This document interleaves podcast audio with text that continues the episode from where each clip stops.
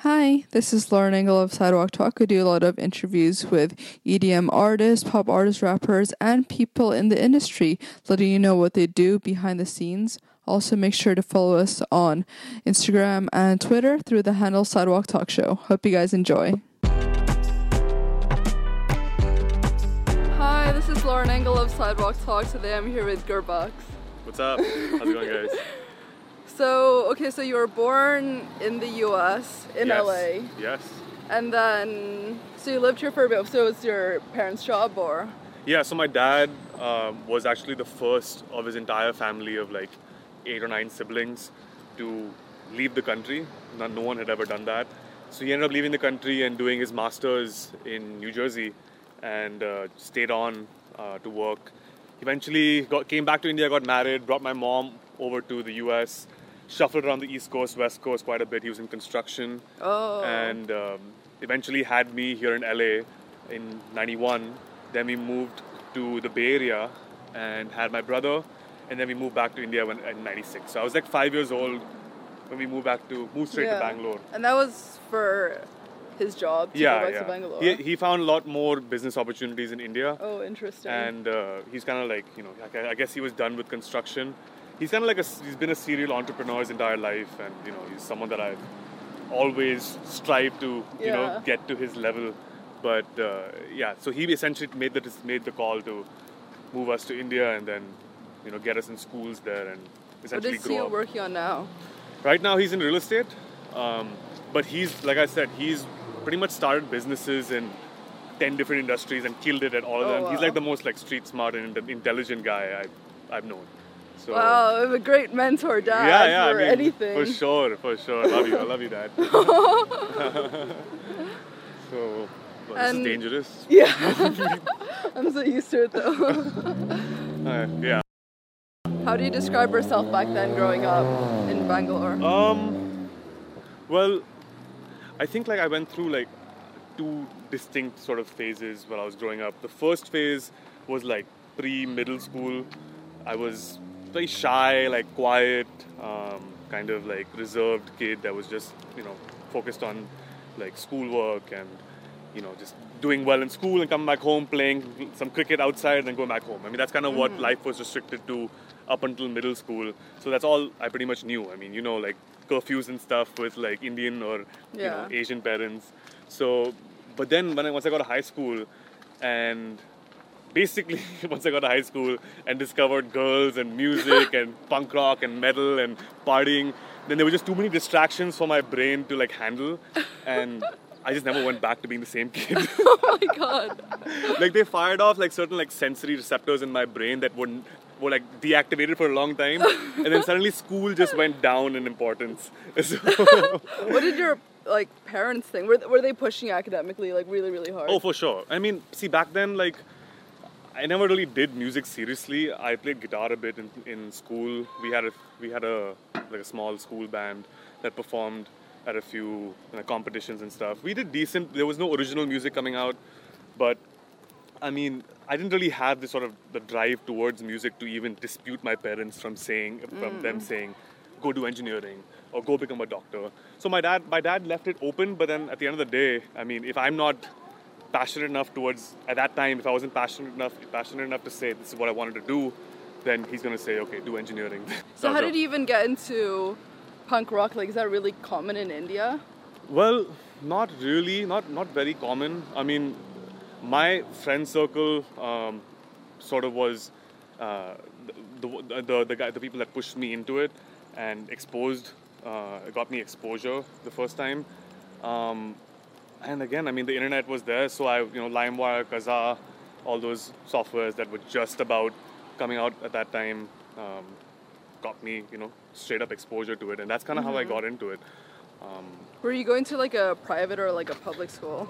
private school. So in in so India, it have yeah. like international kids and everyone? no, no international kids. So in, in in India, you have you have public schools, which is the government schools, which are really like ba- quite bad. Then you have private schools, which are like the only sort of decent schools that say like you know middle class uh, kid would go to. Mm-hmm. And then you have the international schools, which which are which aren't the Indian curriculum. They have the IBs Oh, yeah, and the. A levels. So I was in I was in private school.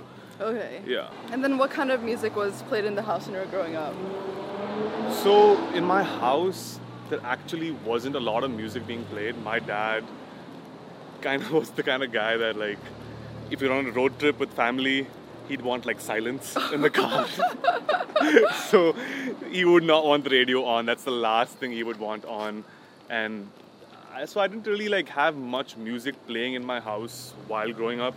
All the exposure came from you know, the internet and and you know some some friends of mine that were into it at, at that time. And but generally speaking, my dad was he played a little bit of like tabla growing up. Uh, tabla is like an Indian percussive instrument. So he was you know a, uh, let's say I like a casual listener of music, not someone who is constantly playing it at all times. You know? Oh. Yeah, yeah. So. And then how did you decide to go to school in Atlanta? Well, I knew I wanted to leave Bangalore and, and venture out. Atlanta, to be honest, I mean, simple answer is that it's the, the best school I got into was Georgia Tech in Atlanta. Oh, okay. And that's how it just happened. I mean, I got into maybe like three or four schools. It was Georgia Tech, there was UIUC, there was, um, I think some one of the UCs also, UC Oh. Davis or some of them, one of them. Um, and even uh, Claremont McKenna, which is also in LA actually. Oh. Uh, but yeah, I ended up choosing Georgia Tech because it was like the, the highest ranked school. and- yeah. For wait, for what major? For engineering. For engineering. Oh. Yeah, So did you actually really like engineering back then? No, it was just like I mean it- I didn't it was have easy like for you, like the well I I mean I I was I didn't have like a interest towards it, but then it, it kind of left the most options open, right? Mm. Like with engineering, you could do a bunch of different things. So I was trying to just keep options open at that point. yeah. you know instead of like pigeonholing myself and saying okay let's go do law or let's go be a doctor or let's do medicine you know so yeah that's kind of Mm-hmm. So you didn't specialize in a type of engineering? i did so initially i was uh, undecided but then I, I finally graduated in industrial engineering Oh, Yeah, okay. yeah But then you got more and more into well, like electronic music in college. Yeah, yeah. So, I mean, to be honest, being in college in Atlanta, like the college aspect of my experience, like I, to be honest, I hated, but everything else, aside from the college stuff, was stuff that I really, really got into. Like I started going to a lot of shows, and honestly, got exposed to things that, like music that I would have, that I never experienced before in, in Bangalore. So if I was to backtrack a bit, like Bangalore, the Bangalore music scene at that point was like one international artist touring every like three years. Okay, Yeah. coming to Bangalore every three years, and four out of five times that'll be Bryan Adams coming back. He keeps coming back. Keep, I guess he doesn't get enough shows over here, so he keeps coming back to India and Pakistan to play oh shows. Oh my God. No offense to Bryan Adams, but I mean, there was no like diversity. Yeah. You know, there was no diversity. There was no electronic music. There was at that point I hated I hated electronic music because I, I, thought that the only electronic music uh, was like big room house. Oh, you know? Oh, yeah. And that you know I'm coming from like a rock and metal background. That's something that didn't like vibe with me at all. Yeah. Basically, get thrown into this world of you know shows and and like music every weekend, and you get to go and you know like. Uh, visit different venues and see not only one style of music but like 10 different styles of music so in the first like five or six months while i was in college my freshman year i spent that time going to every single metal show i could go to Oh because i was like imagine i mean i was a metalhead for like Yeah. two years it was just built up for so long that i just said that's it this is all i'm doing on weekends Yeah. you know and then six months into college maybe or four months four to six months into college uh, my friend he we were playing poker and he play and he just puts on a song and uh, I'm just like dude what the fuck is this? What's the song? and he's like dude it's uh, Oh. hot like sauce by pretty lights and I was like what is this like how does this even made like what is going on here because it was just like it was electronic but I didn't understand how it was kind of organic at the same time Yeah. you know um, but i never heard like that sort of fusion of different elements before um, and that's kind of got me on the path to exploring more and more into what electronic music and this was just in 2009 Oh. yeah 2009 probably like september or october so specific. yeah And then you just decided to download a producer software. No, no, no. That came way, way, way Oh. later. Yeah, yeah. So I partied for a long time Yeah. before I got into anything serious. Like, I partied from 2009, went to a lot of shows up until like, I mean, I graduated. So, but I, eventually started like DJ. Like, pick, I first bought, I bought my first like DJ uh, equipment in 2012. Yeah. Mm, And then what was the next step? So after that, I, I got that. I DJed a bit here and there in college, and uh, but I didn't know how to produce. So I, I knew the next step was to get into production, but I didn't know how. And I tried doing it myself, but I wasn't. It wasn't working out. Um, so I ended up going to this school called Dubspot in New York City. So my last summer in college, I somehow convinced my dad to allow me to go to this school and Oh study music production for Did he three pay months. for it? He did. He did. Oh my gosh, Yeah, yeah. that's literally the most supportive Asian parent. Exactly, honestly. exactly. So that's what I'm saying. I, I literally hit the jackpot with my parents because you can go either way. You know, if you're if you're a Indian or an Asian kid and you say, "Dad, I want to be a DJ," I mean, you can go pretty bad. Yeah. I mean, or it can just go like, okay, but rarely do you get the parents that are, you know, go out of out of their way to support. Yeah, you know. So my so dad rare, said that. I, I was, I mean, I was ready to to, you know, do a small course in Atlanta, um, but my dad said no. You should find the right place to go to. Oh, And, and at that point, Dubspot was killing it. You know, Yeah. they were killing it, and especially with online tutorials and everything, it was just, you know, I mean, half of the stuff I learned was just off of Dubspot tutorials. So going there and actually learning for three months was, well, that was life changing. Those three months I spent in New York City, it was pretty much like I was high every day, but I did no drugs. Mm-hmm. Well, that's a lie. But I mean, I did. I, I, I was. I was. I, you get my point. Yeah. and then you graduated, and then what happened? Um, so then I graduated, and then I had to make the choice between staying in the US and pursuing music, or coming back to India and uh, and pursuing music. So first, Oh, so engineering was completely like off the table. Like, no, no, no. So what I had to do was I had to. I, after I graduated, I actually went and got my.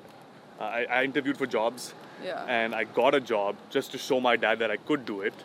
But then over that sort of three month period of you know between the last semester between the last semester starting and graduation, I was kind of like planting the seed a little bit in his head Yeah. that I wanted to come back and I wanted to pursue music and I you know it took a while to convince him but you know I finally was able to convince him. He actually wanted me to get into more of the the business side of things. Yeah. you know, even if it was music. Um, so actually, he had to like write up a full like business plan. I kind of like I wrote up a whole business plan for an event company that I want that I I told him I'd start when I come to India, and uh, he got convinced after reading that business plan that okay maybe this guy's actually a little like, kind of passionate about it. Yeah. so he finally allowed me to come back and. Yeah, that's kind of where that's how I convinced him, but it took a while. yeah. Yeah. And then came back, as in came back to Atlanta to live there, or? No, I, I went, came back to India, to Bangalore. Oh, okay, Yeah. okay. Yeah, yeah, yeah. And then what happened? So over there, I I basically had to find a job first because Yeah. I, I I was not anywhere in the scene. I had no connections. I had no idea what the Bangalore scene was going to be like uh, when I got back because I'd been away for so long. Yeah. I'd been away for like five years. Um, but I knew kind of what I wanted to do, and what I wanted to do was sort of fill this gap in the Indian electronic music space because at that time the electronic music space in India only had four on the floor music, you know, so there was only deep house, techno in the underground space, and psytrance. And on the other hand, you had like the commercial top 40, Oh, like. EDM, like uh, big room stuff. Yeah. But there was no one doing like like bass music on a visible scale at that point. There were a handful of producers maybe do, doing it. Um, some people in Delhi in ba- and Bombay were, were killing it, but in Bangalore, city of like eight million people, there was no one doing it. How how big was EDM like at that time EDM back then? Uh, in India, it was very small, very very small. Like they were, they had while I was in, the US, there, were, there had been a few artists that toured. There was like Avicii came, Armin Armin came, um, and uh, you you had the festivals like the, the the big festivals that are called Sunburn and Supersonic. Um, so they had set up a sort of platform for artists, but it was nowhere near where it is today, Oh, or yeah. even like nowhere near where it, it was uh, in the US at that time. You know. But the the gap that was there was this like this complete like lack of bass music and trap and dubstep because trap was so new. Like trap was even new over here. right? Yeah. It only started in what 2011ish when trap really entered into the electronic world, Mm-hmm. right? So I wanted to go there and, and start off the first sort of trap, dubstep, electro hip hop like weekly event in Bangalore, and that's what I went and did. Mm-hmm. Yeah. I went and did that for like four months. I ran that at this club every Thursday night. Had to like convince the owner um, somehow because he no one even knew what the fuck trap Yeah. was. Like I had to convince them what it was first, you know, and and then he somehow gave me a Thursday night, and I begged for like a like a drinks deal, Yeah. uh, so that I could like promote it with my friends. So I f- went around flyering. He gave me like a deal where all the ladies come in and they get like free wine, you know. So I like promoted that. got I got as many women as there as possible. Oh The my women obviously being the men. So it went really well. So for like four, four, four, four months. I mean, I went from from no one knowing me at all to like Yeah. at least there was some buzz in the city. Like there's this dude who's doing something different, Yeah. you know, and that's kind of what I wanted to do, and that's how I started getting my name out in uh, in Bangalore. The first, uh, in fact, Bangalore, and then later the different states in India, like all over the country. And then did you start releasing originals or? Yeah, yeah, yeah. So it's crazy. It's I mean, it sounds like it's very simple and easy, but I came back May 2014. That's when I moved back Yeah. to Bangalore, right? And Jan 2015, I was opening for Steve Aoki, like in Bangalore. Yeah. Oh my so it was just like it was a very fast sort of like uh, upward movement in terms of the shows. You know, the shows because what I was doing back then, hardly any people were doing Yeah. and um and I was able to sort of like cut through a little bit easier than the rest of the, the rest of the DJs in the city. Um, Was there like was there a lot of other DJs? well, yeah, I mean it, it has always been like quite competitive the the Indian EDM market. For like as a hobby or like as a full time job? No, as a full time job. Oh, wow. Yeah, yeah it's a, I mean now. I it's- even know 'cause Hong Kong has like full time Huh? people who can afford to do it full time and Yeah, pay yeah. rent I mean, it's, everything. because now that's the thing. Like DJing is a fad, right? It's like what being a, ro- a guitarist uh, or, or a you know like a rock star guitarist was, you know, 10, 15 years ago, right? Everyone wanted to play lead guitar on stage and rip a solo. Now it's a little different. Now everyone Yeah. wants to DJ.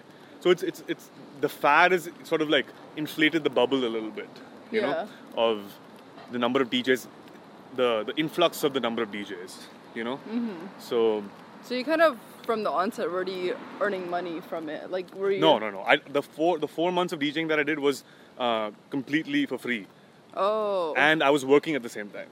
So I was working a full time job, and also doing this on Thursday nights and promoting Right. it and like curating the night and basically like from ground up um, conceptualizing the whole thing. right. Yeah.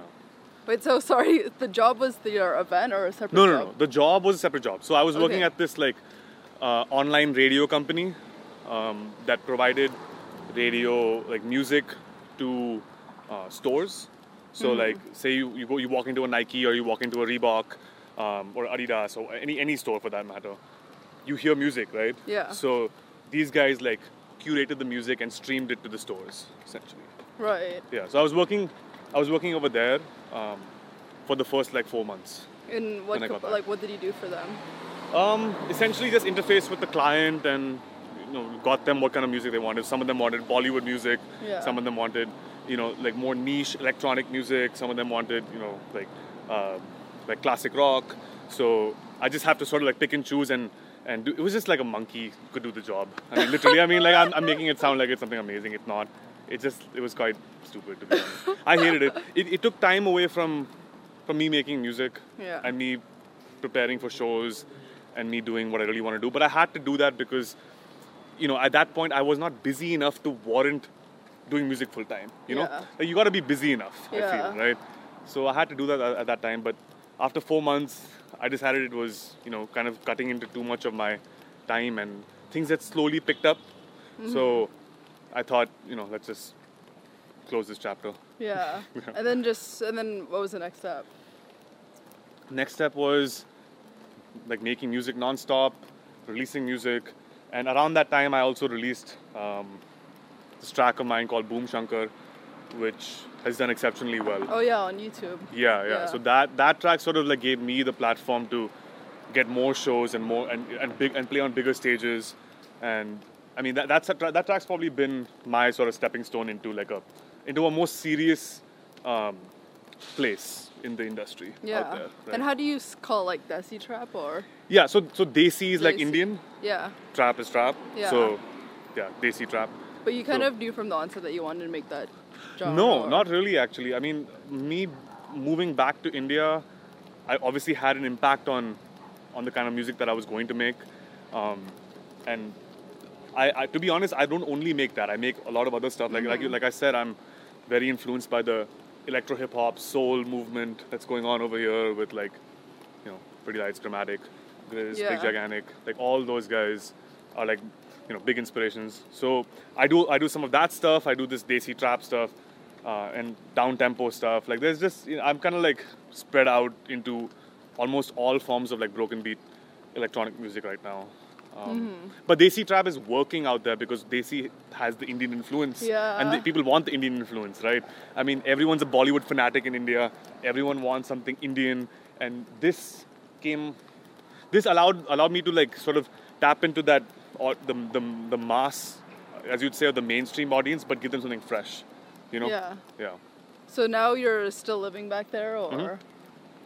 Yeah. I'm still living back there. This is actually the first time I'm coming back in three years. Um, Oh, I came wow. back once to drop my brother off to college, and uh, yeah, this was in that was in 2015.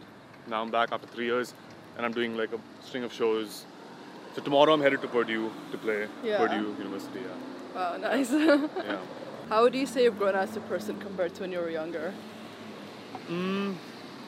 When I was younger, when I was younger, like, Like as a teenage D- years. Oh, teenage years. Okay. I guess like the main thing I feel is I feel like I'm a lot more confident now about mm, like just being independent and and not having to sort of like uh, hesitate when asked about what you want to do in life. Oh, you know, yeah.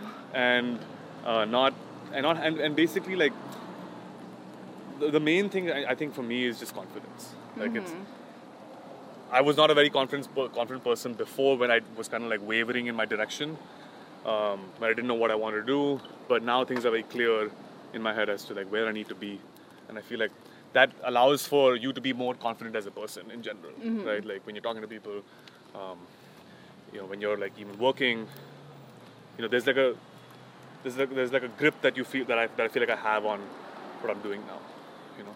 And what was the turning point that your parents finally were supportive? No, so they've always been supportive. the- they started off this. to be a full time job. You know what I mean? Asian parents. So they were passively supportive in the beginning. Exactly. They're like, all right, let him do his thing.